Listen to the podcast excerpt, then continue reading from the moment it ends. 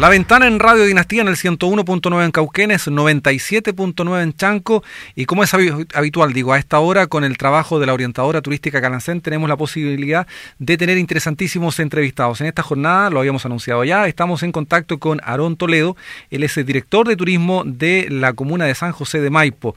Junto con saludarlo, Aarón, ¿cómo está usted? Bueno, ¿cómo le ha ido con eh, la pandemia? Recordemos que habíamos hablado hace un par de meses, la situación está bastante compleja. ¿Cuál es el panorama? ¿Cómo está? Buenas tardes. Hola muy buenas tardes. Saludar a todos los amigos de, Chanco y de Cauquienes que nos están escuchando el día de hoy. Voy a contar de que sí, ya estamos en una reactivación, acá estamos en una fase 3, ya en la región metropolitana em, no tenemos comuna en, en, en el paso 1, tenemos la mayoría está en el paso 2 y 3. Y nosotros estamos en esa situación, así que pronto recibir turistas este fin de semana largo, dado que los turistas pueden movilizarse de una etapa 3 a una etapa 3 o superior. Así que ahí estamos a la espera. Estamos contentos porque ya veníamos reactivando, no sé, unos tres semanas atrás, con al pasar a la etapa 3, con nuestro empresario gastronómico, eh, que pueden atender en terraza y al aire libre. Y, eh, y hoy día también se nos suman, por supuesto, los hoteleros, así que estamos felices en, ese aspecto. Y Aarón, eh, para no abandonar este tema tan interesante, eh, medidas preventivas de cuidado, ¿qué, qué medidas han tomado los, los diferentes empresarios, emprendedores? A ver, contarte que por la parte de los privados, eh, bueno, lo primero que tienen que hacer es meterse a la página de Cernatur y descargar los protocolos que les corresponden a ellos.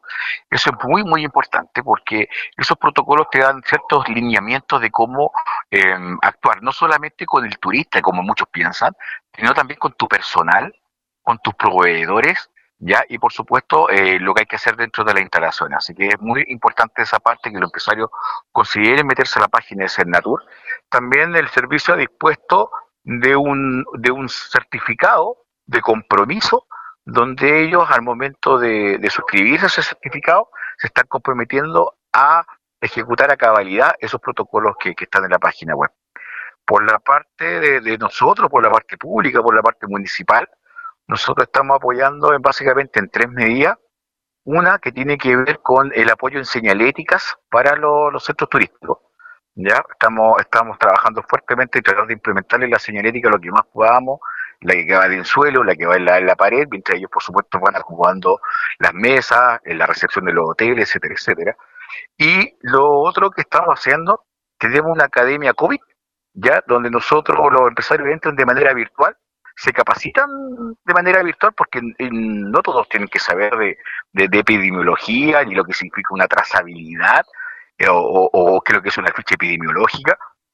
Entonces ahí los, los, capacitamos para que ellos tengan cierto resguardo y también hay unos videos educativos que, que se les diseñaron a ellos para, para, para que los trabajadores todos los días, antes de iniciar la jornada, tengan la debida, la debida inducción. ¿Ya? Y finalmente eh, hay un apoyo técnico que tiene que ver con los APS que manejamos nosotros, los, municipios, que vendría siendo nuestra atención primaria de salud. Eh, los APS tienen que llegar a ciertas metas con, con, los testeos preventivos, así que antes de que el negocio entre a funcionar, nosotros le hacemos un testeo preventivo al, al, al, empresario y a sus colaboradores, a sus trabajadores, eh, y, hemos encontrado así varios, varios positivos eh, pero se toman las medidas de salvaguarda y se aísla rápidamente, dado que acá también tenemos en, la comuna una residencia sanitaria. Así que se, se testea, eh, se hace la trazabilidad de la persona, se ubica y posteriormente se aísla. Así que eso ha sido un poco la fórmula. Ya llevamos ocho casos activos el día de hoy, por lo tanto creemos que muy pronto vamos a pasar a una etapa cuatro del paso a paso. Ojalá así sea. Eh, Aarón, este va a ser el primer fin de semana, el primer evento importante desde el punto de vista del turismo desde que eh, estamos en plena pandemia para ustedes, así como para gran parte del país. Sí, yo creo que es el, es, el día más importante porque se dieron varias, varias condicionantes al respecto. ¿ah? Uno de los más importantes es esta posibilidad que las personas que están en comuna, en fase 3, 4 o 5, puedan pernoctar en una residencia que no sea la habitual.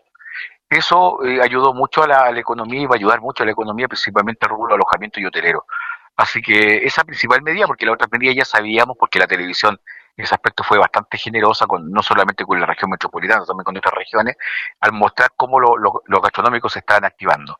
Y a eso le sumamos, por supuesto, en el caso de nosotros, todo lo que tiene que ver con turismo aventura, lo, que es rafting, lo que es montañismo, escalada, canopy, etcétera, etcétera. Así que ahí, ahí estamos haciendo todo lo posible y ahí nos dimos el espacio para, para poder estar contigo hoy día, Cristian, dentro de todo este ajetreado eh, reactivación que se está viviendo muy intensamente, por lo menos por estos lados. Días bastante intensos, pero todavía, está pendiente el tema de la apertura internacional, es un tema nacional, no es un tema comunal, por cierto, pero allí hay una situación que eh, involucra directamente a San José de Maipo, porque está esta ruta, este paso portillo, según tengo entendido, donde eh, ustedes me contaban la vez anterior, se encuentran una vez al año entre chilenos y argentinos, es una muy bonita actividad, y como hemos estado en las últimas jornadas hablando de un encuentro virtual entre ojiguinianos y sanmartinianos que se va a desarrollar el próximo 29 de octubre a través de, plataformas virtuales, eh, es importante, es relevante eh, revisar aquella, aquella actividad histórica que ustedes vienen desarrollando, este encuentro, y cuéntanos un poco cómo es la, relación eh, de la comunidad con este paso internacional. Mira, te voy, a contar, este, este es un, paso efectivamente peatonal habilitado. A ver, para ponerte en contexto y ponerle a todos los radioescuchas en, en, en correcto contexto, eh, la región metropolitana es la única región que no tiene un paso em, vehicular hacia eh, los hermanos argentinos, digamos. Es la única región. Todos los demás tienen, ¿ya? Eh, un paso formal vehicular. Nosotros acá lo que tenemos es una huella por un sector que se llama Portillo Buquenes, para que lo pueda entender, está al sureste de, de la comuna. y ese, ese, y ese lugar es por donde se hace una travesía muy, muy linda, que, que es lo que tú te refieres, que nosotros conmemoramos todos los años, eh, en la tercera semana de enero, ¿ya? Para reunirnos con, una delegación que viaja desde Argentina a Chile, los chilenos que quieren hacerla también tienen que viajar a Argentina y de allá hacer la caminata hacia, hacia acá. Eh, y hacer buen encuentro, por supuesto, cuando ellos llegan después de cuatro días de, esa intensa caminata. Eh, la verdad que es un acto muy, muy emocionante. Ver las banderas chilenas y argentinas encontrarse en la cordillera. Eh, nosotros lo recibimos en, un sector que donde hay una terma natural que se llama Termas del Plomo, acá en el sector del Cajón del Maipo, eh, para que la gente se pueda ubicar, es como los que conocen el embalse Yeso, eh, una hora más arriba del embalse Yeso, donde estamos ubicados acá en la región metropolitana. Y eh, la verdad que es un acto muy, muy emotivo. Y hoy día, eh, claro, probablemente eh, va a depender. tenemos la esperanza, así como Viña tiene la esperanza del Festival de Viña, nosotros todavía tenemos la esperanza de que podamos hacer algo, algo, algo ojalá presencial, al menos simbólico. ¿ya? Em, pero la situación en Argentina no está nada fácil tampoco. ¿ah? No está nada fácil, así que tiene que darse varias condicionantes, pero por supuesto está la opción de hacer un encuentro virtual eh, hay muchas grabaciones, hay muchas cosas que rememorar, hay muchas cosas que recordar, eh, principalmente este paso que, de alguna manera simboliza la intención por parte de nosotros, junto con la, con la ciudad hermana de Tunuyanqui, que está al otro lado de la cordillera, eh, de tener un paso habilitado como corresponde, un camino habilitado que no, esperamos que sea una, una mega carretera como de repente las grandes autoridades piensan. A nosotros nos interesa que efectivamente ya sea una huella vehicular y eso va a permitir, por supuesto, eh, de alguna manera abrazar a nuestro hermano argentino y, de alguna manera también hacerle honor a esta tradición, a, esta a este tradición ancestral que tenía nuestro arriero ibaquiano eh, con el pueblo argentino de transhumancia, de pasar por la cordillera a los animales, bueno, ya tenemos temas de fiebre aftosa que, no lo permiten, pero, pero de ahí viene esa tradición, ya así que es una tradición muy, muy antaña que nosotros recordamos con mucho, con mucho cariño. Esta ruta, Aarón, es la misma que eh, utilizó en algún momento San Martín para eh, cambiar la atención respecto de la gran columna que venía avanzando por Chacabuco. Eh, tengo entendido que por allí hubo un paso de una columna menor, más bien distractora de, ese proceso. ¿E-, ¿Es la misma ruta o es? Es la misma, es la misma. Esta ruta se usó varias veces justamente cuando cuando fue el, gran cruce cordillerano por el sector de Chacabuco, por, por el sector de los Andes, eh, y se hizo la gran proeza, siempre se dijo que iba a pasar por acá. Y ahí estuvo el, el, el tema distractor, efectivamente. Entonces, todas las fuerzas realistas se vinieron a este sector a esperar que llegara esto, cuando en realidad eh, la gran cantidad de personas venían pasando más al norte por el sector de los Andes. Así que fue una, excelente maniobra. De hecho, al otro lado en Tunuyán te encuentras un lugar que se llama el Manzano Histórico, donde por supuesto San Martín eh, es el gran héroe eh, de la zona. ¿ya? Y en torno a ese manzano histórico es donde se hizo esa planificación y esa proeza de pasar por, por, el norte acá por, por el sector de los Andes. Por lo tanto, entendemos que por allí también eh, esta huella sanmartiniana y o'higginiana de algún modo también tiene una relevancia importante a nivel de uh, comunidad, como recuerdo histórico de, los hechos que ocurrieron en aquella época.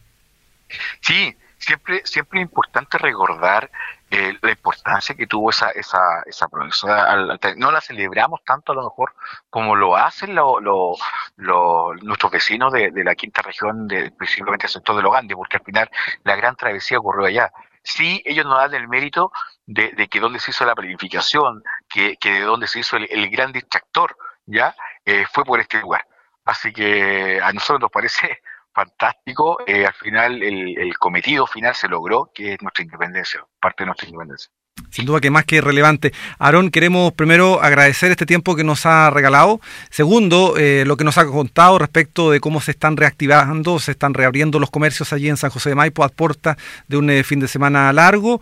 Y bueno, eh, estos recuerdos históricos y ojalá se pueda dar este encuentro ¿no? en enero. ¿Por qué no? Soñemos que todo mejora de aquí a allá. Está difícil, pero bueno, la esperanza está siempre presente. Y puedan entonces efectuar este encuentro binacional entre chilenos y, y argentinos y hacer esa ruta una vez más. Así es, siempre la esperanza y el soñar, la verdad, que, que, es gratis todavía. Tenemos, tenemos ese sueño, em, si no, te aseguro que nos vamos, nos vamos a arreglar de alguna manera para poder hacer algo virtual, pero que permita mantener vivo ese, ese encuentro. ¿ah? Así que gracias por la invitación, Cristian, y feliz de poder colaborar eh, con, con, todos los tips que a lo mejor uno puede saber eh, al ir un poquito más avanzado a lo mejor que otro, otras localidades. Eh, el llamado también, si tú me permites, es abrazar de manera cariñosa a todos los empresarios turísticos que, que la verdad la están pasando muy mal, pero, pero, pero también de manera muy cariñosa a los municipios. ¿ah? a los municipios que, que se han sacado la mugre y han estado, eh, la verdad, a la altura, me parece a mí, por lo menos en la gran mayoría, eh, de poder estar eh, apoyando a sus comunidades. No ha sido un proceso fácil, los municipios están pasando por un proceso financiero tremendamente complicado tremendamente complicado con recortes importantes, pero sin embargo, mm, mm, así todo, estamos dando la cara y estamos trabajando para que esta reactivación se dé lo mejor posible y esperar de que no existe una etapa 2 de un rebrote que claramente nos puede tirar abajo eh, toda la economía y por supuesto todo lo que eso lleva con respecto a la empleabilidad. Importante sobre todo esto último y depende en gran medida de nosotros mismos, que sigamos las medidas que ustedes nos están señalando permanentemente, si las cumplimos no va a ocurrir aquello y pensemos que así va a ser. Muchas gracias Aarón y éxito entonces con, la, con este gran desafío del fin de semana largo que ya estamos comenzando a vivir. Un saludo para todos ustedes también. Un abrazo grande desde acá, desde la región metropolitana, desde la cordillera, de acá del Cajón del Maipo. Muchas Hermoso lugar. Muchas gracias, Aarón eh, Toledo, director de turismo de San José de Maipo, conversando con nosotros aquí en La Ventana de Radio Dinastía.